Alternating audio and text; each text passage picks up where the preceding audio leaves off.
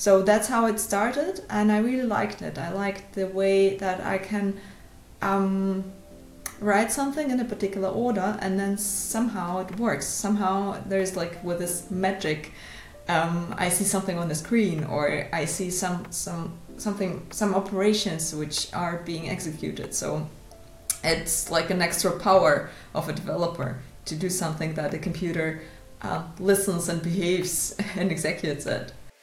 Hi friends! My guest today is Maria Korneeva. She's a software engineer, currently primarily focusing on Angular framework for JavaScript and TypeScript. Maria loves sharing what she finds useful by writing articles on her blog or presenting them at conferences. I think in metaphors quite often, and um, finding a suitable metaphor is a lot of fun to me. So yesterday, before falling asleep, I was thinking about um, RxJS and how it's like a stream, a stream of water, and how I can depict all the concepts from uh, RxJS, like switch map or filter or map or, or tap, whatever, as a um, like as a visual, as a stream of water, as a tap with water coming out of it. Our conversation was about Maria's journey to becoming a software engineer, her challenges overcoming imposter syndrome, and how she eventually found herself being a very proactive member of software engineering community. Unfortunately, we had to cut our conversation short, but I still hope you will find something valuable there. And now, here is Maria.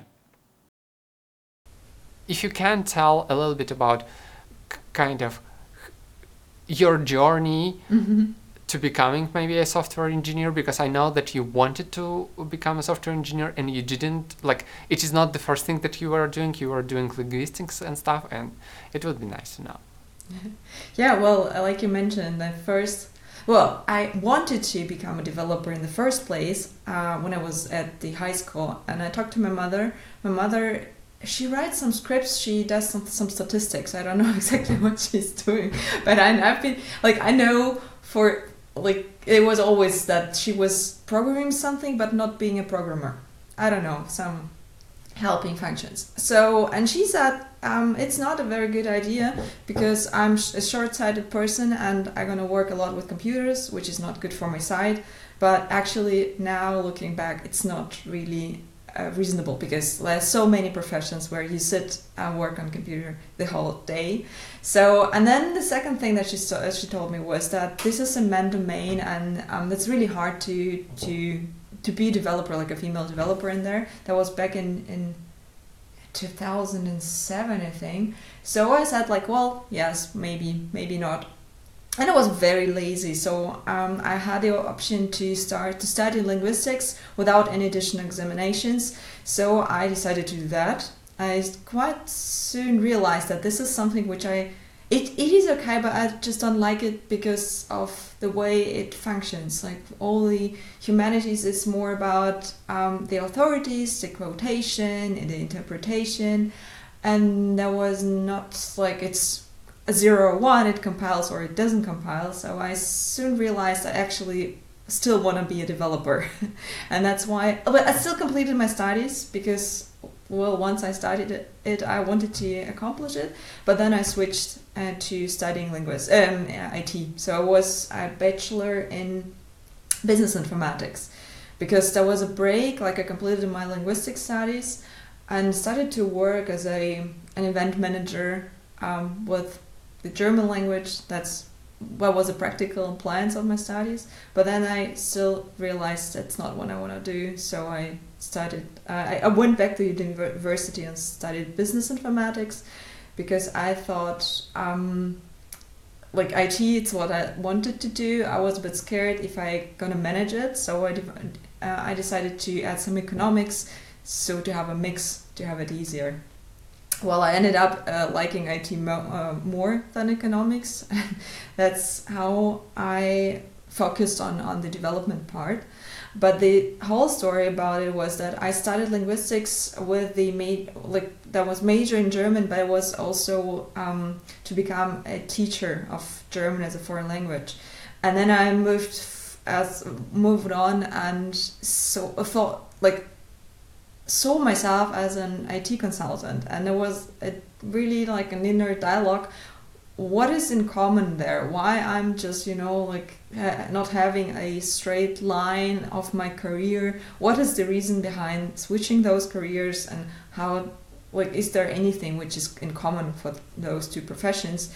And i realized that this is more like um, helping others and that's the underlying um, mm, common ground both for being a teacher of foreign languages and being an IT consultant uh, or a developer because as a developer I also help my clients to implement some features to um, make the web more um, accessible, more UX friendly, and all this stuff. So that was the story of uh, my different subjects.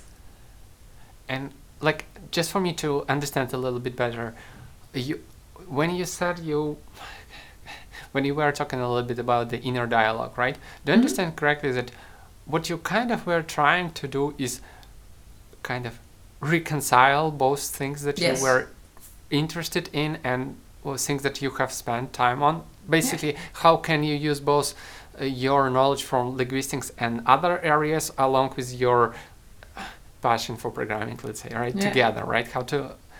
Okay, interesting. And uh, like you, you said that you wanted to do you were doing but in the first place in the first place because you said that you wanted to do uh, software engineering mm-hmm. even before that but it kind of didn't work out yeah but h- how did you learn like in the first place about the fact that computers exist and what they do and stuff like that well, we had a very strict teacher in the school, so we had informatics and programming, so like some some really theoretical stuff, and then doing some programming in Pascal.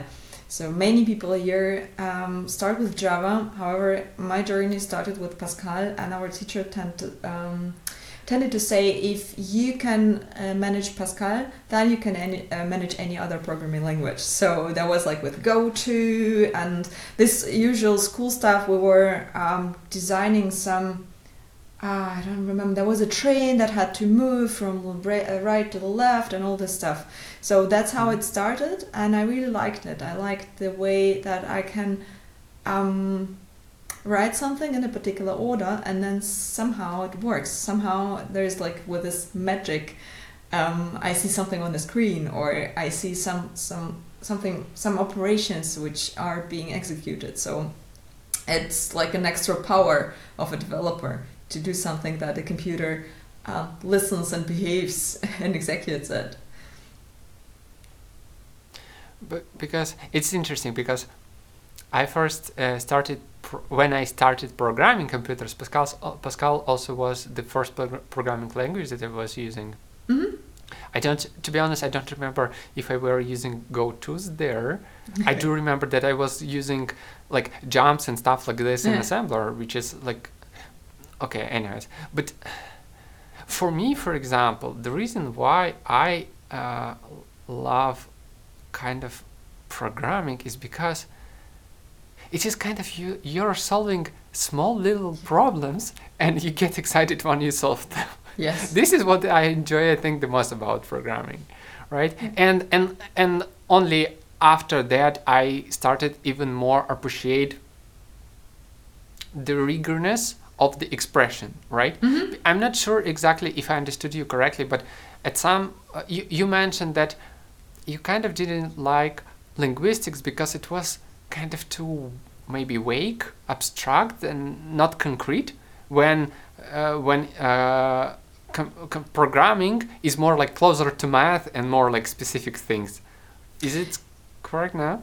It used to be correct uh, back then uh, because I, I I liked the you know the the easy way to say I'm right or wrong if you code because either your your program does what it's supposed to do or not and it was a very simplified uh, view on it. Because um, the more you go dig deeper into the code and the code conventions and best practices the more you're getting into the role of an architect and then it's again more about it depends. It's about talking to the client and, and analyzing the situation, the requirements, and then trying to figure out what, what is the most official, efficient way. It's not no longer about right or wrong, zero, one, mm-hmm. true, false.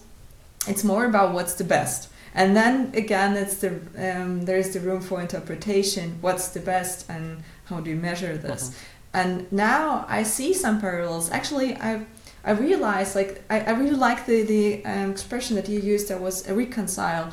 I've been doing a lot of reconciliation um, between the, still like between linguistics and the world of texts and um, programming or development because for me this does doesn't make sense that linguists can be good developers because the, the same processes that you try to you get some um, unstructured data which is text or speech or requirements mm. and then you try to put it into the form of an algorithm.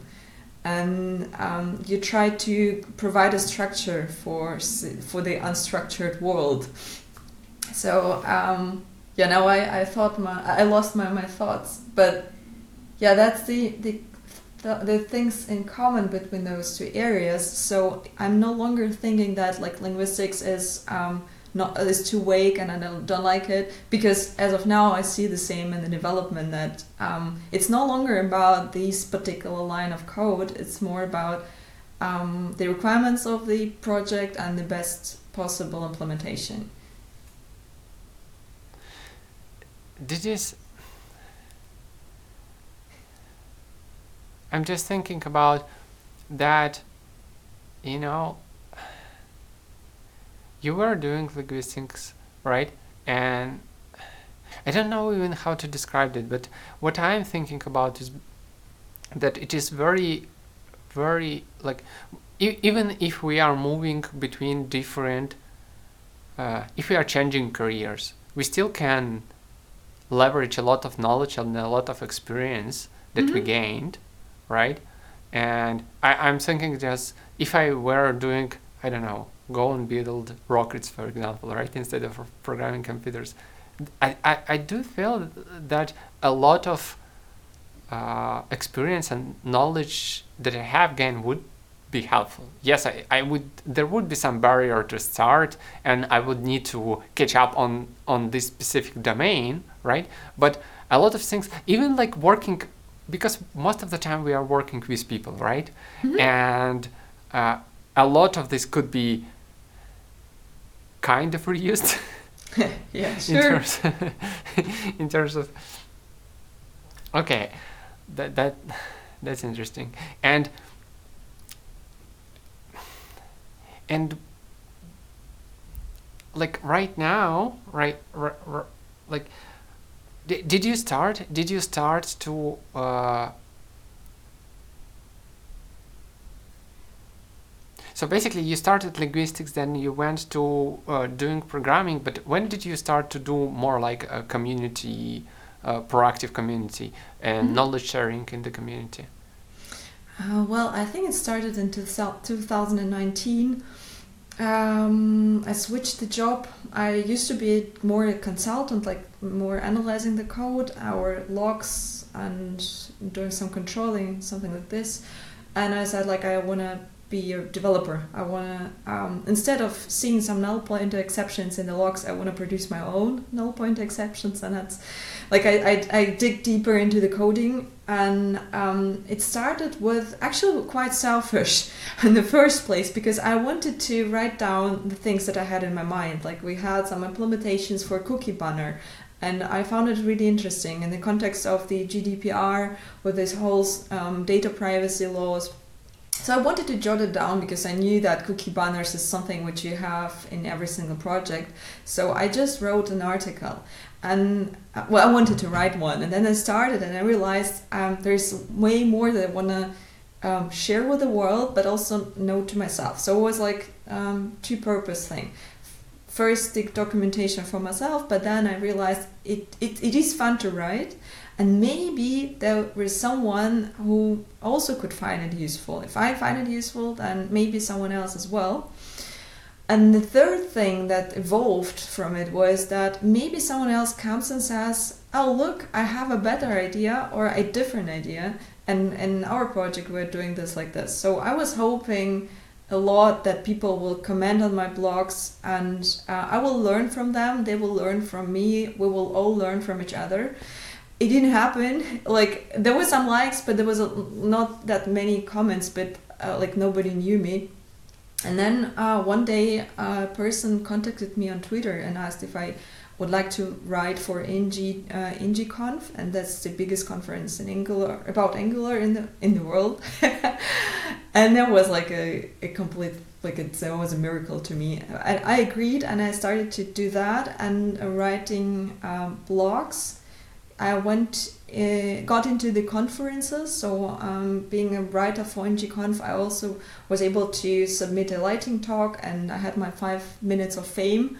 And um, then I realized that there is this community because I, I was not aware that um, such things exist because um, I, I still do imagine that there are many developers that just want to code and they're not interested about other coders are um, the whole community and that there is a thing such such a thing. And for me I started to realize that there are people that I like and they and that I see as experts and they are all also interconnected and they also know cool people. So you you start to connect the dots and you start to realize that um, there is like such a thing. There is this unity there is um, there are those conversations like once you, the more people you know the, the more fun it is and to go to conferences to see them again to have those conversations um, so it, that's how it, it evolved for me um, maybe there is also a fourth uh, thing. So as I mentioned, documentation for myself, then um, sharing and learning, um, hoping that it's helpful for others, but also the fourth uh, thing is that um, uh, how do you put it? Uh, well, I that's a longer story. But being a junior developer is I always um, felt safe because there was always someone out there who was um, who was able to support me. Like if you you have those senior colleagues and and that's fine. You you can try something out, but you you're never desperate because you know if you were des- like if you were stuck, you can go and ask someone. And I knew that someday the day will come that there won't be this senior colleague because someone says you are now senior and i was really scared because you know like there's no one else in the company they can ask and that's why i thought about the community as this senior colleague that i can ask so this is also something like some uh, comforting thought um, that i'm not alone so if i'm stuck i still can ask for help like uh, well hashtag stack overflow but in person yeah so that's how it started for me. It it it, it sounds so like. It, it in a sense it sounds similar to a situation that I had in my life, because when I was uh, also a junior software engineer. I and I had I had I was very lucky in a sense that I when I was just starting like serious uh, programming in, in the industry, I had an opportunity to work with a person who is really good engineer. And mm to this day, I, I have seen many people. To this day, I believe from like pure engineering skills, he's like top three people that I know for sure, right? And I was working with him. And when I was just starting, I was asking like a lot of questions, like, how do you want to do that? How do you want to do that? How do you want to do that? And at some point, he uh, he told me that I need to kind of stop asking questions oh. because there's just too much. And in a sense, it was very important for me because I I wanted to to to develop my skills, right? And I want to become uh, wanted to become better, and this kind of forced me to kind of understand where the boundary is between uh, when it is like completely hopeless and I cannot move forward at all, mm-hmm. or when I am just like you know lazy and I want someone to tell me what to do, right, or something like this. This this um, balance is very difficult to find, and uh, this situation forced me to actually sit there and not go and ask questions for like for quite some time. But uh, maybe it's sometimes it wasn't like as productive right? But overall i would say that it was very important experience in my life. And it has uh, taught me a lot about taking on the problems and solving them myself. And mm-hmm. all this experience has for has kind of made a significant impact on how I was moving forward in my career and like development and stuff like this. And this is what you are also saying that at some point, because I'm not no longer work with those people. Quite often, when I work with people, like I need to to to help people.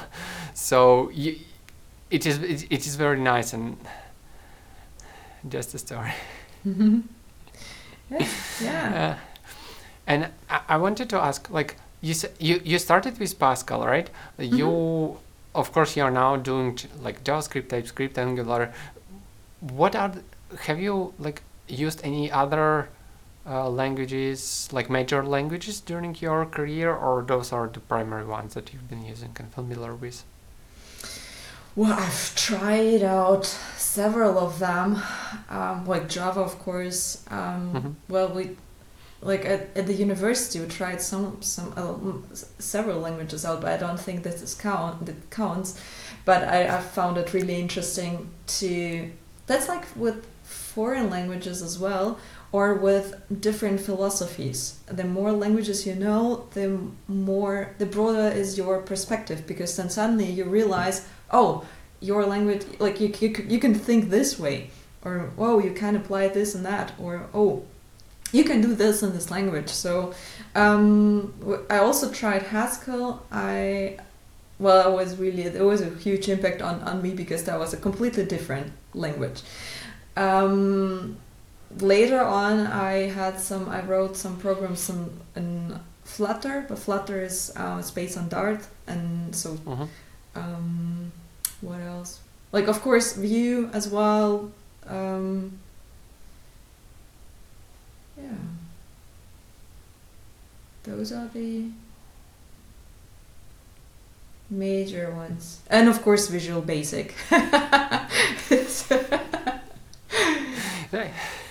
That's interesting. I have never actually programmed in Visual Basic, even though it is kind of like a lot of things a lot of people i know like touched it at some point in their life but i have never done this it was fun because uh, yes just to, to, to, tell the story about the visual um, basic like um, that was the fact that i was not working with the i was not even developing at that moment of my career um, and then suddenly I wanted to optimize something, and it was like, bam! Now you have to learn a new language, and um, they, it's been a while at that point um, since I learned a new language, and it was a really good experience. So I think maybe it's just like um, a good thing to to try a new language uh, even once in a while. So uh, yeah, that was cool. I wanted to ask. Uh you said you were using Haskell a little bit, at least trying to get uh, like a sense of it, right? And uh, do you use uh, those concepts in your mo- most of the time, or, or not?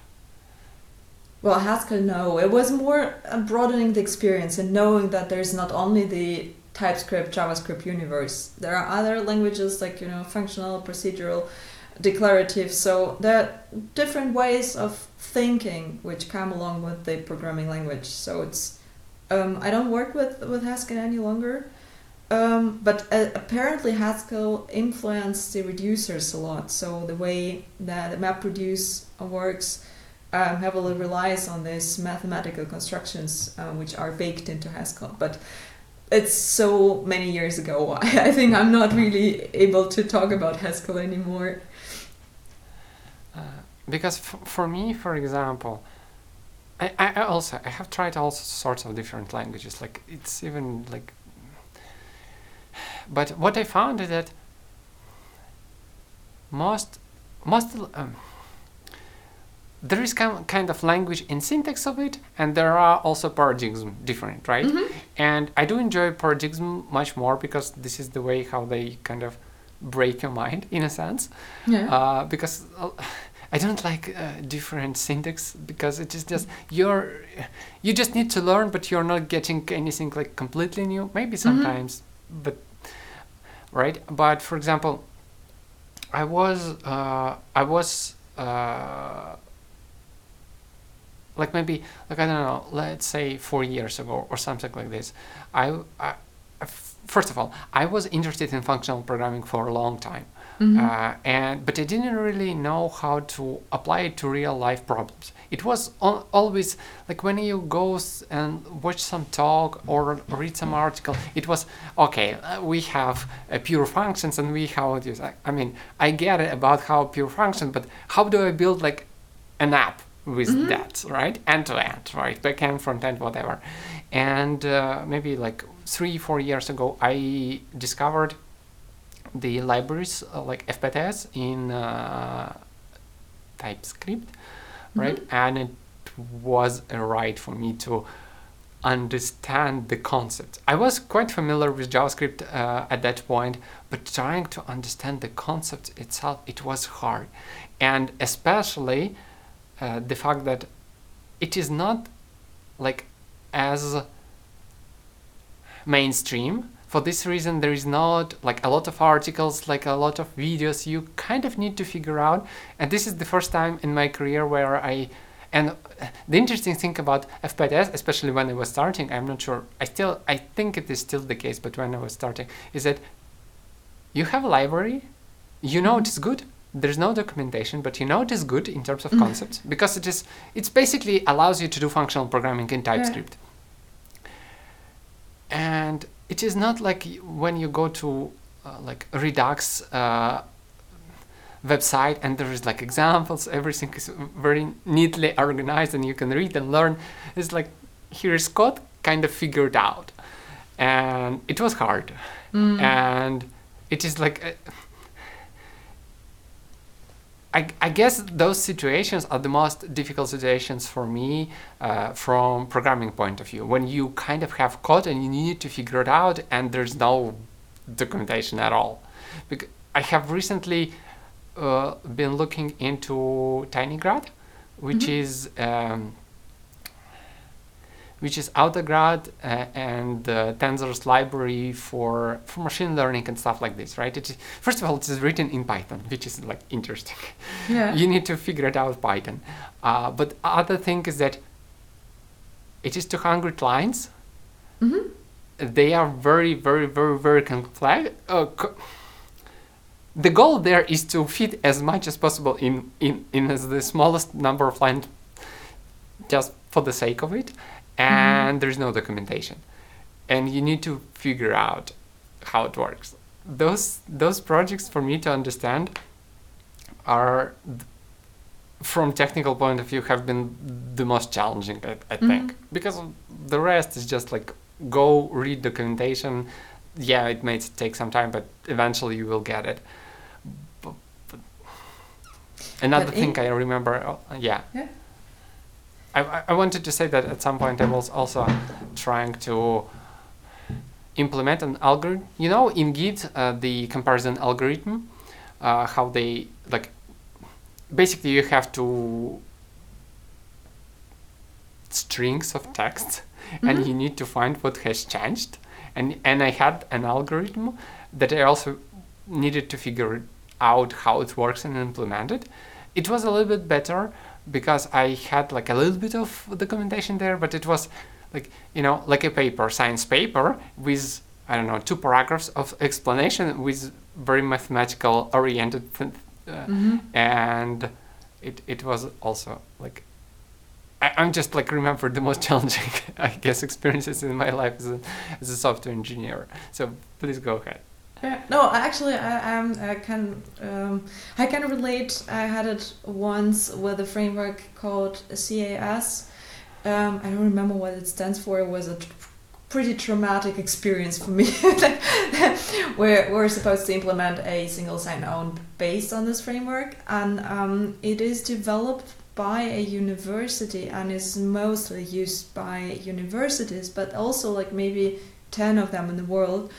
And there is a website with some documentation, but it just doesn't fit. Maybe it's out of date, maybe it was, um, well, it was just not enough.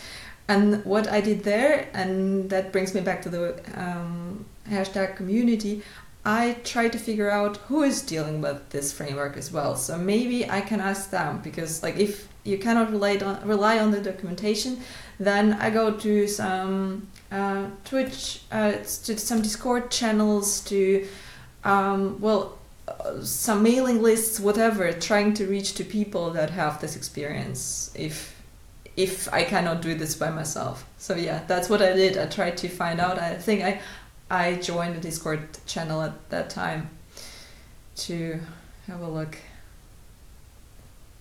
That's interesting because I, before I, I started, for a long time I was, I kind of was reading uh, stuff from the internet, but I have never had an opportunity to ask someone. Right when mm-hmm. I when I was another strange experience from my life when I was trying to figure out how the Excel format works. I needed to, to solve some problem. I don't even remember what the problem was. Okay. remember, but I remember that they had to to figure out what how the Excel works and uh, worked inside, and there's no one to ask basically from mm-hmm. me, right? And and I never thought about kind of trying to reach out. I don't know, maybe I was too shy to reach out to people on the internet. I don't know. I don't remember. Mm-hmm. But I do but I do know that uh,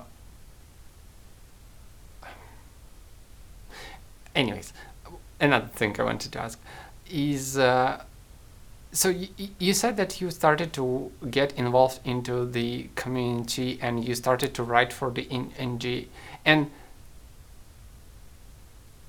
and after all of this is kind of naturally developed in uh, in a sense that you're now like giving talks and and writing it right? And and you still want to do that and to continue continue do, doing that right sure yeah i just want to find time to do this for now it's a bit challenging but I have a lot of ideas. Like yesterday, um, before uh, falling asleep, I was thinking about um, reactive programming. I really like the, this mm-hmm. again a paradigm. I was thinking about React, uh, RxJS and how com- complex uh, this thing was to me. Like so, a couple of years ago, I remember seeing the code of my colleague and um, having to review it, and I was like, "Oh no, I don't get it. What what he's doing there." And now I like I, I think in metaphors quite often, and um, finding a suitable metaphor is a lot of fun to me. So yesterday was before falling asleep, I was thinking about um, RxJS and how it's like a stream, a stream of water, and how I can depict all the concepts from uh, RxJS, like switch map or filter or map or or tap whatever, mm-hmm. as a um, like as a visual, as a stream of water, as a tap. Mm-hmm with water coming out of it. So, yeah. That's yeah. Uh, RxJS is is nice. It's mm-hmm. nice. Mm-hmm. I've been using it. I I enjoy it uh, as well. But yeah, as you like coming back to your question, um, I just need to find time to to keep going. Um, but of course it, it is still fun and it's it switches from like i used to write more now i'm talking more um, but usually it comes with an idea and then i try to um, put it into as many forms as, as i can. So if i have an idea i might write an article i might code something i might have a, um, a blog post i might have a tweet on this. So it's just try, trying to um, produce different forms um, because different forms help different people. So someone is more about visuals and pictures, someone is more about seeing just the code, someone is more about listening to some topics. So yeah. Do you want to try to kind of is it like for you like this is it more like a hobby for you and trying a thing that you're enjoying doing or do you want to develop it in more like your primary focus? sharing the knowledge with the community and stuff like that? Well, I'm working as a trainer uh, for Angular as well, so that's Mhm. what I'm doing. Like that's my paid job, but it's not the, the, the main job. Like my main job is a developer. Um, I do some training and writing and speaking at conferences is something which is like a byproduct because I think that I I try to find some interesting topics from what I'm doing, and um, all this productive thing is more like a hobby to me. It's quite a challenging one because I I am a very slow writer. Like it's not that I'm um, super skilled in writing and talented in this, Mhm. but it's just um, it, it, it, it is like some kind of masochistic fun because um, it takes a lot of time to find the, the right phrasing. It takes a lot of time to to finish this article.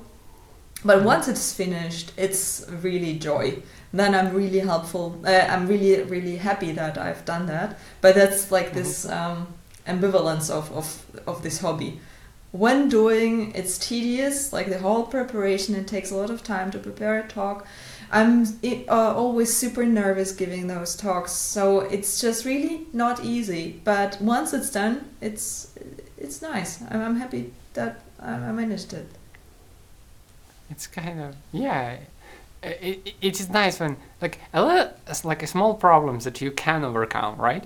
This is Mm. what is exciting to to to work on, right? Those small pro- pro- problems in life, in programming, and not only.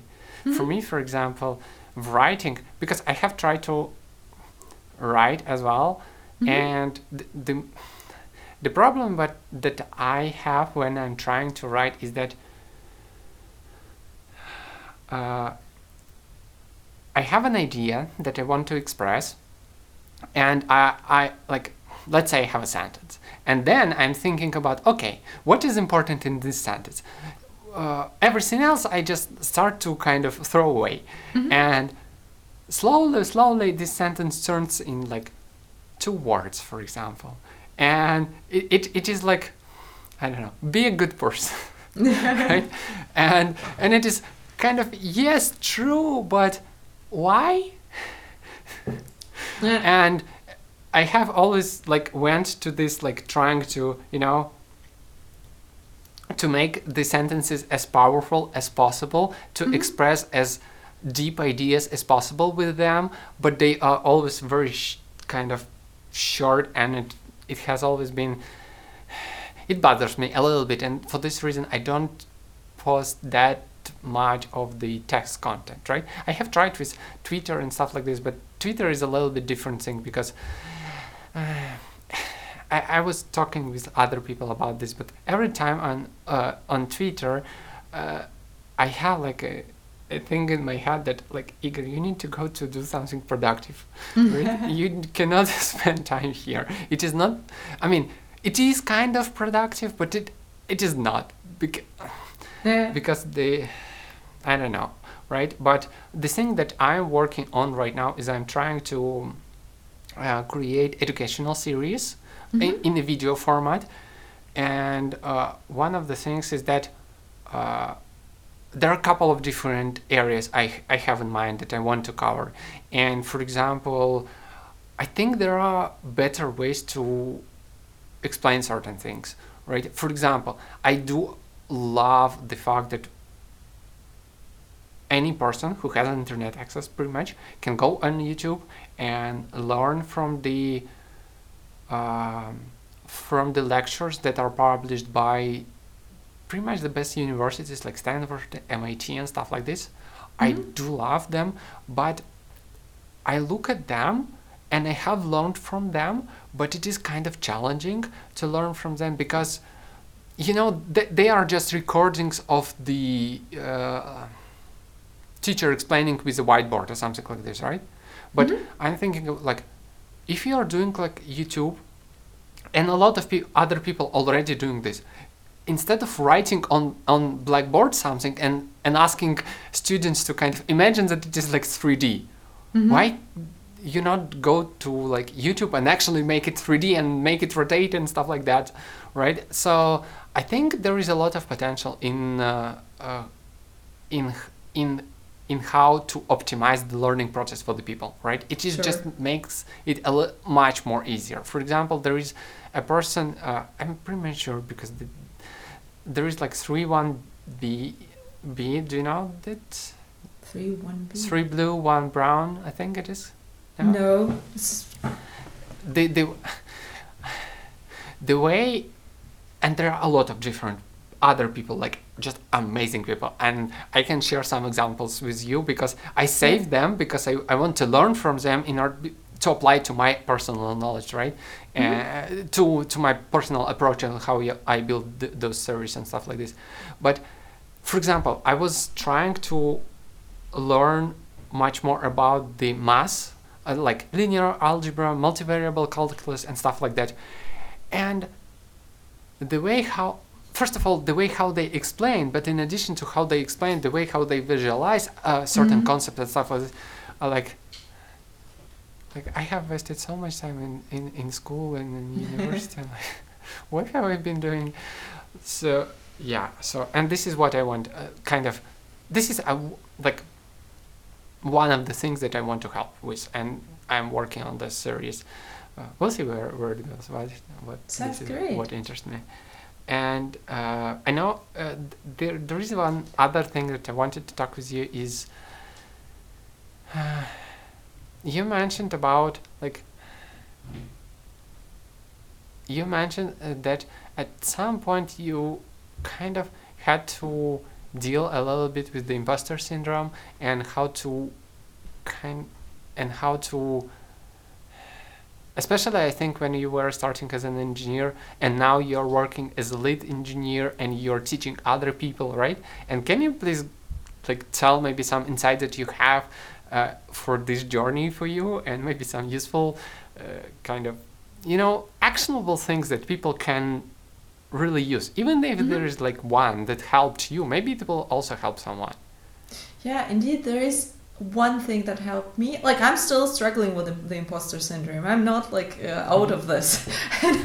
well, um, the the thing that helped me to realize that this is just in my head and not some universal truth, and everyone is pointing at me, was um, the preparation for the Google Developer Expert status. That like there is a whole process, and you have to apply, um, and you have to submit all the things that you've been doing and um, I had to write down um, all the articles that I published, all the conference talks that I had, all the other things, and then I looked at the list and I realized that this is a lot, and then I realized that I I am actually doing a lot, and um, that was and that was quite objective because there was there on on like black on white, like I you see it written there and this is inarguable.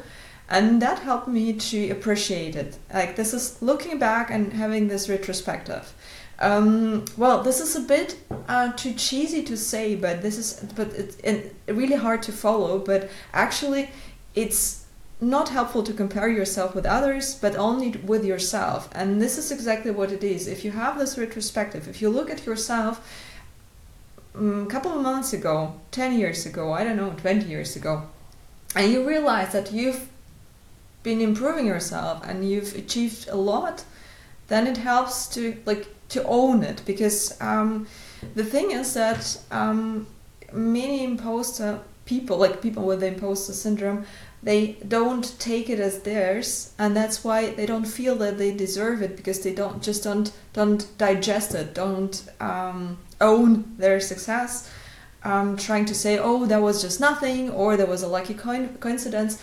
Um, so for me, um, the goal is to make things uh, like to help me own it. For example, by making this list. hmm And what I'm personally doing as well, which doesn't help me, but I help, I hope it help, helps others.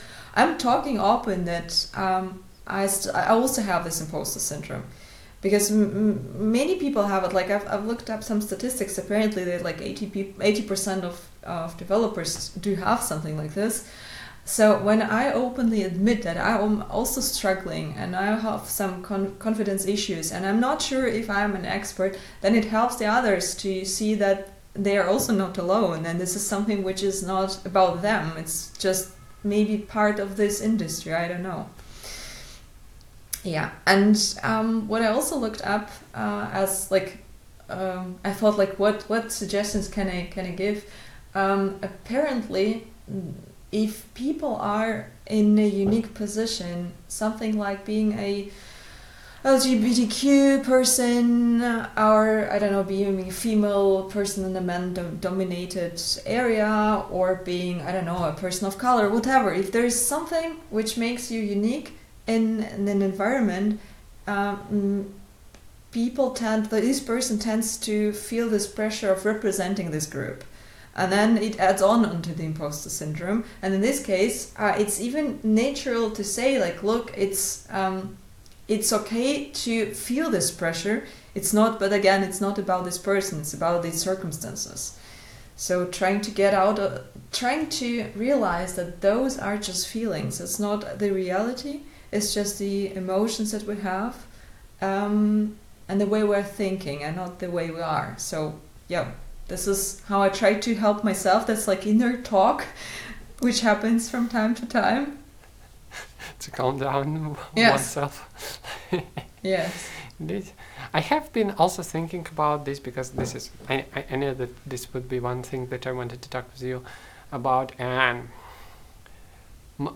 like one thing that I wanted to share and I'm not sure if it works for everyone but this is what what worked for me mm-hmm. and um, uh, I have a very interesting experience with uh, public uh, public uh, speaking. Right.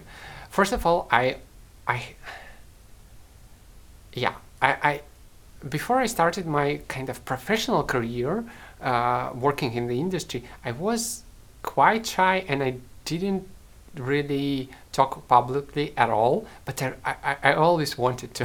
I mm-hmm. was always sitting in the audience and looking at the people who kind of on uh, on the stage, right? And I like, I want to do something like this. It w- it was very interesting for me. And at one point, I kind of got an opportunity to give a small tech talk, and it was uh, at the very early stages of my career. I was junior engineer. I and this very senior person that I mentioned before helped me to prepare the talk. And it was a very interesting story because I just, first of all, it was in English. I didn't know English at that point, like pretty much at all, but I decided to do this as a challenge anyways. And the interesting thing, I just, I just learned the whole thing by heart. wow. and I went there and I, and I just spoke like, you know, like, like, yeah. Дед Мороз стихотворение. Yeah, so uh, so this is what I was uh, doing, and then I also got a few other opportunities to present. And uh, at a little bit later stage, when I was a little bit more knowledgeable in terms of uh, the industry, but I was still kind of. I remember that one talk I was giving, I kind of went there I like I didn't know everything by heart this time around, but I kind of know, knew only this area, and I was extremely cautious about people asking anything outside of it. Mm-hmm. And um, but it went well. Nobody really kind of challenged me that much at that point. But uh, what I learned after, like, and my kind of response to being anxious about all of this was to try to get actually pretty good at what you know in a sense that and this is what i learned also that if you go and present some topic and you have like a whole body of knowledge and you only talk about like 10% of your knowledge you feel much more comfortable because you can you have like enough like buffer to go in any direction mm-hmm. and for me it kind of turned into a, like a challenge to understand I want to learn the whole thing in terms of software. And it, it, it went to the point where I first I, I learned JavaScript, then I went uh, deeper. I was learning like C, assembler, how computers works, mm-hmm. how electricity works, how atoms works, and like when you when you have this body of knowledge, you kind of feel very comfortable when you can that if someone asks you something beyond this time yes uh, most likely it's not it is it is certainly that in all of those areas there are things that i don't know. But but i feel much more comfortable talking about many different aspects and go in different directions with people especially with like with for example with yourself. I can I, I have a rough idea of what we will be talking about in terms of technology but not only. And it is much easier for me right now to talk with you or with someone else because i'm i'm kind of along for the ride whatever you want to talk about i'm willing to go there. Maybe i will be able to bring some valuable insights there. Maybe not. We'll see right? But uh, the like trying to like putting in work to actually gain experience in a very broad uh, area and variety of different things that you have uh, that you maybe know at least something about how they work. This was helpful very much for me and this i'm not sure.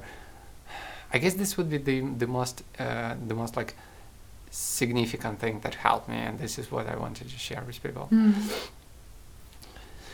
I think the, the, the most important thing here is that um, if you say I, it gives me more confidence and I'm fine with the amount of knowledge that I have, then it's it's super. It's it's really very very nice and very good. Um, I think the problem with the imposter syndrome is more that people keep saying that they are not good enough and not good enough and not good enough. So it's not it's it's it's the same amount of knowledge but it's being seen in a different way. So it's like not never being good enough, never being confident enough to talk about something. I'd say the opposite way of of seeing this um, the whole stories um, to have some talks and write about something, even if you don't think that you know everything or like uh, you have a solid ground, um, because either you gain some experience or um, like you you might have a specific knowledge uh, which helps others and peop- other people don't know about it that much. Like I had to think about my PhD and the presentation of my thesis and I was super nervous, but my supervisor told me like, look, in in this room there's maybe two or three people that know your topic as in depth as you know it.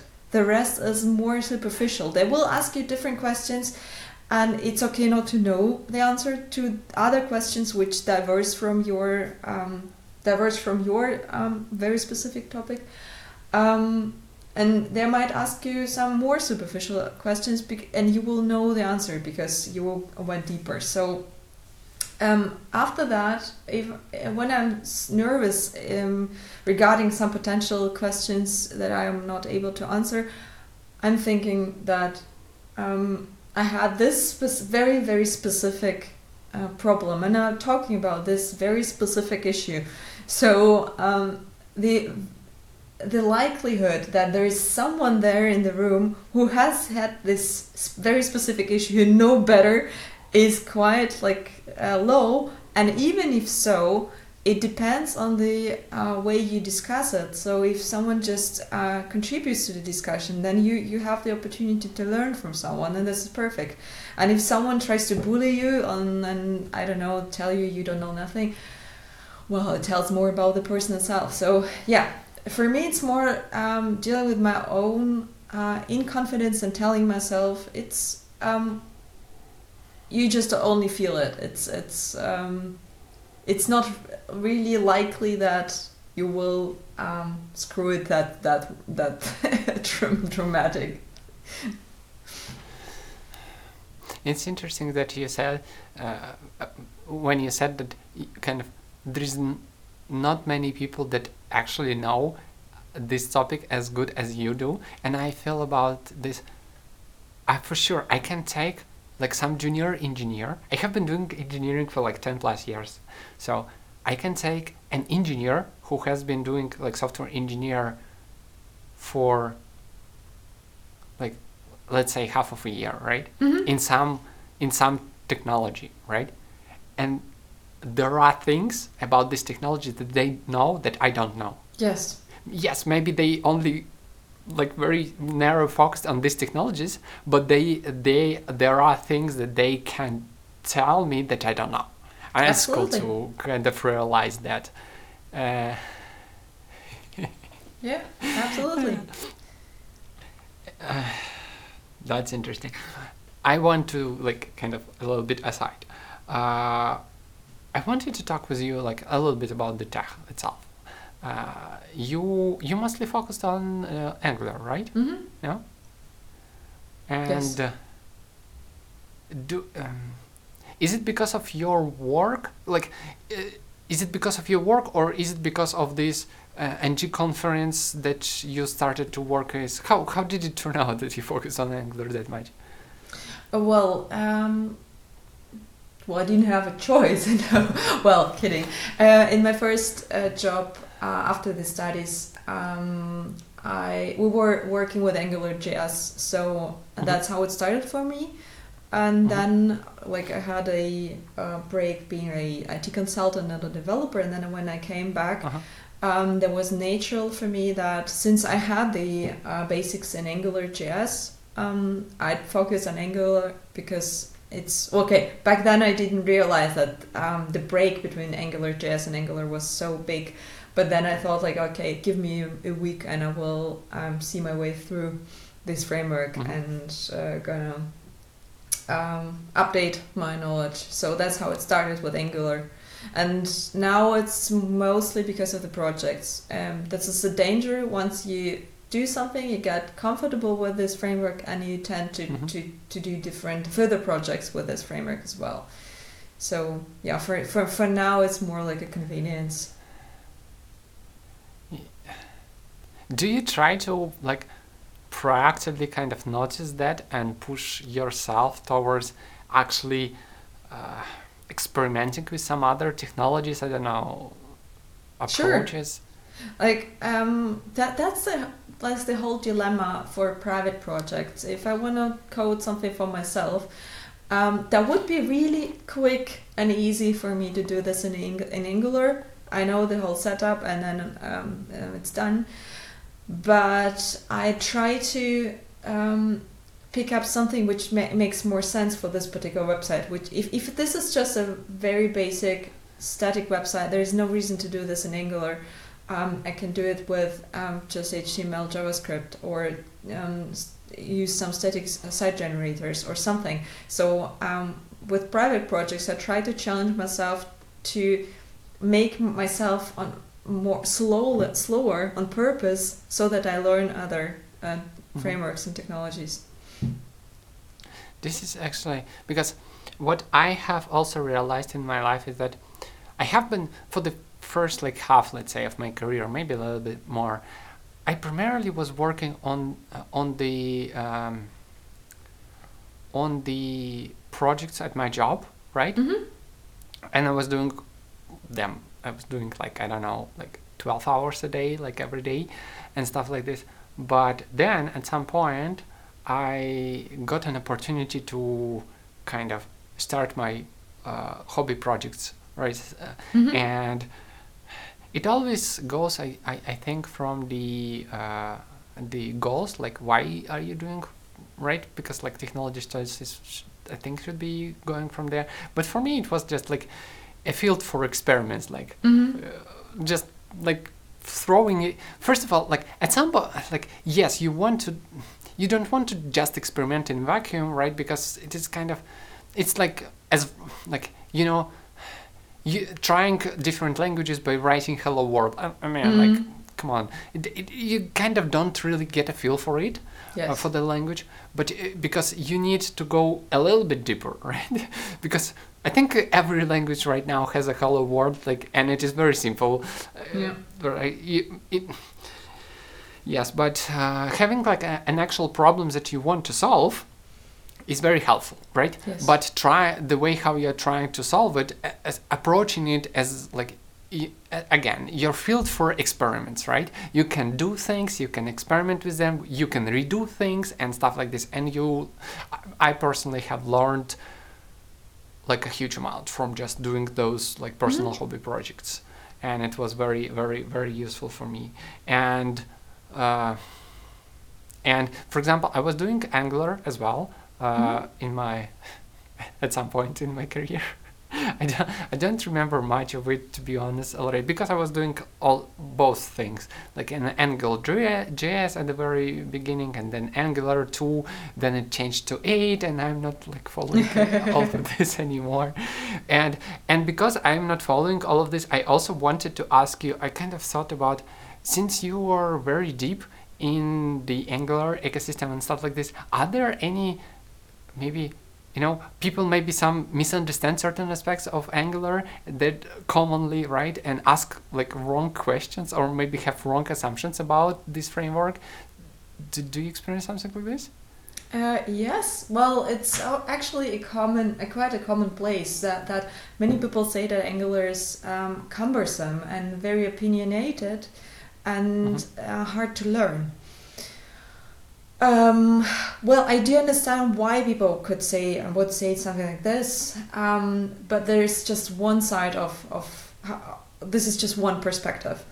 Um, Regarding this, there are two things. I remember uh, writing an exam in, in, in German, and there was something about private law. I don't remember exactly, but um, it was like three hours exam, and I, I did quite well um, because I like since I'm not a German native speaker, I had a limited number of vocabulary, and it was really easy for me to combine those vocabulary, so those words to sentences, and to write it because that's what I've learned. I've learned this limited low vocabulary for this use cases, and it helped me because like my German uh, fellow students, they were thinking how to phrase it better, what to say. They had all the choices.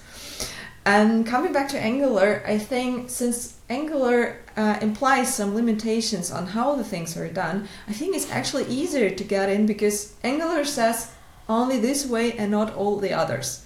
You don't have to, you know, uh, well, um, um, like to to consider any other options. You just have this one. So I think it's actually better to get in. Um, and on the other hand, it's also that it comes like this is the price for the um, features that Angular also has. So I also um, usually compare it with a furnished uh, apartment. So if you have your favorite sofa and the favorite table, whatever, then you better go to React or Vue because those are libraries. They don't have um, much in them, which like pre-installed, pre like the things that are pre-decided.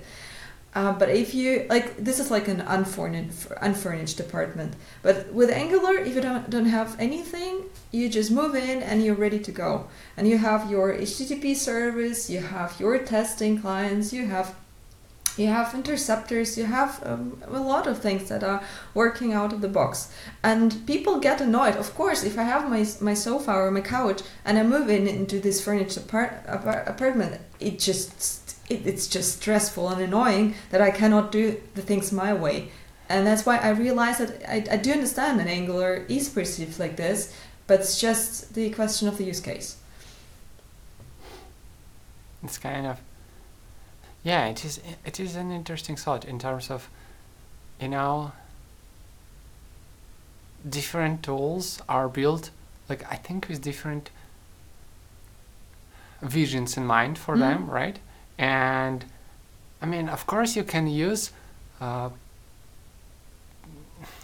the tool but basically you will spend like additional effort if you are not using the tool like really for the job that it was created for Mhm. when you're trying to hack it and it it feels stressful at this maybe at some point it kind of like better or easier just to go and create a new thing from scratch right but Mhm. if if the tool is useful for you then then th- and kind of if the tool fits your use case it is kind of perfect because you can Mhm. do what you want and you can do it fairly productively because it is already done Mhm. right but if you want to do something specific like sounds like something very unique then you will need to kind of either fight a tool or create like a go level deeper and create the thing from from scratch and another thing interesting that you mentioned is that the, this idea of like creative constraints right? I have mm-hmm. thought about it a lot on my, in my life. Is that when you have like unlimited freedom, it is kind of difficult because you can do mm-hmm. everything, but you kind of but but what do you need? And you need to decide, right? And in some in some case, having limitations is uh, this kind of encourages your creativity in a sense, right? Because uh, because you can kind of offload from your head uh, head some of the decisions that needs to be made because they have already been made with, uh, before you and you kind of accept them as a ground truth and then you can focus on some other thing that you are working on. It is it is very interesting. I have always uh, always thought about it you know as a painter when you when you have a sheet of, pa- uh, of paper uh, it, and it is completely uh, white uh, and you're just starting you can pretty much draw anything you want right? But the Yes. question is like what should you draw right? And of course it is for example even having a goal like why do you draw something right? Because like i just want to draw like okay what? Mm-hmm. But if you want to to try to solve some problem okay i have an idea and i want to communicate it to the people and this is the best way i envision how it could be represented with a picture it is it is good start. You have like something to uh, go from. And it's mm-hmm. interesting because even if software engineering what i found for myself for example is that when i was trying to learn i don't know technologies for the sake of just learning it was it was not very productive because like i mm-hmm. kind of read the information but i don't it doesn't stick mm-hmm. right? But then once i started to kind of have more specific goals in the world that I want to solve. For example, I have a specific problem in the world that I want to make it easier to find some information and you need like search engine. And then when you learn some information you kind of okay, this is how it fits here, here and here and it is a nice picture that eh, you have some experience and some problems, some context that you can attach new knowledge to, and this is how you can organize it in your memory, in, in your head, and uh, later recall. This is what I found in my life.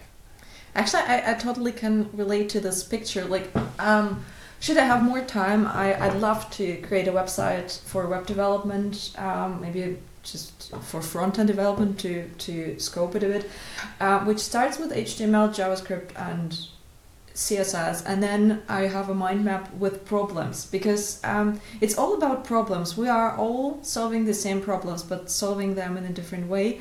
In in front end, it's all about performance. So we have different approaches with single page applications, multi page applications, hydration, partial hydration, whatever. So I see it as a mind map with problems and then solutions as leaves and so that you, you can navigate those and see what are other options. Like let's say Mhm. um, i have a problem what are my actions? And um, regarding um, your point that once you have this problem you can ask questions i think develop like being a good developer is um, a lot about asking the right questions. Like it's about googling searching but you are effi- efficient and successful uh, when searching for something if you search in the right place um, like with the right intent with the right search item. So for me it's really hard to start with i don't know how angular works. It's more like the more specific you get the more specific is your question and then the um, or the better phrased is your question. The better you know what exactly you're looking for and what you're not looking for and the high the likelier it is that you get the answer to a question.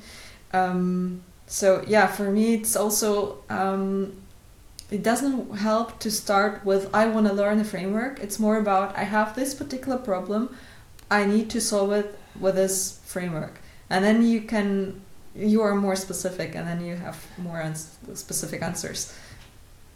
Yeah, and for me, for example, the reason why initially, you know, when I was starting as an engineer initially, um, I want, I knew that I wanted to become better, but I kind of didn't really understand like what does it mean, right? Just to just to know more technologies, right?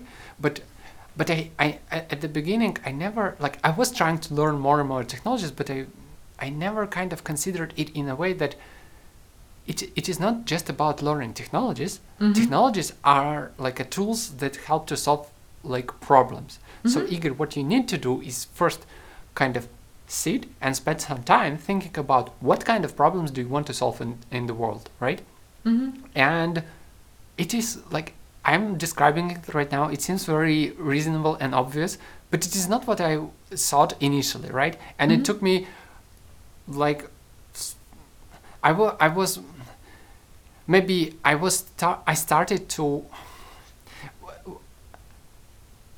the reason why i started to think about all of this is because I I was developing, yes, I was learning more technologies, right? I wanted to become better. And I was developing my career, kind of.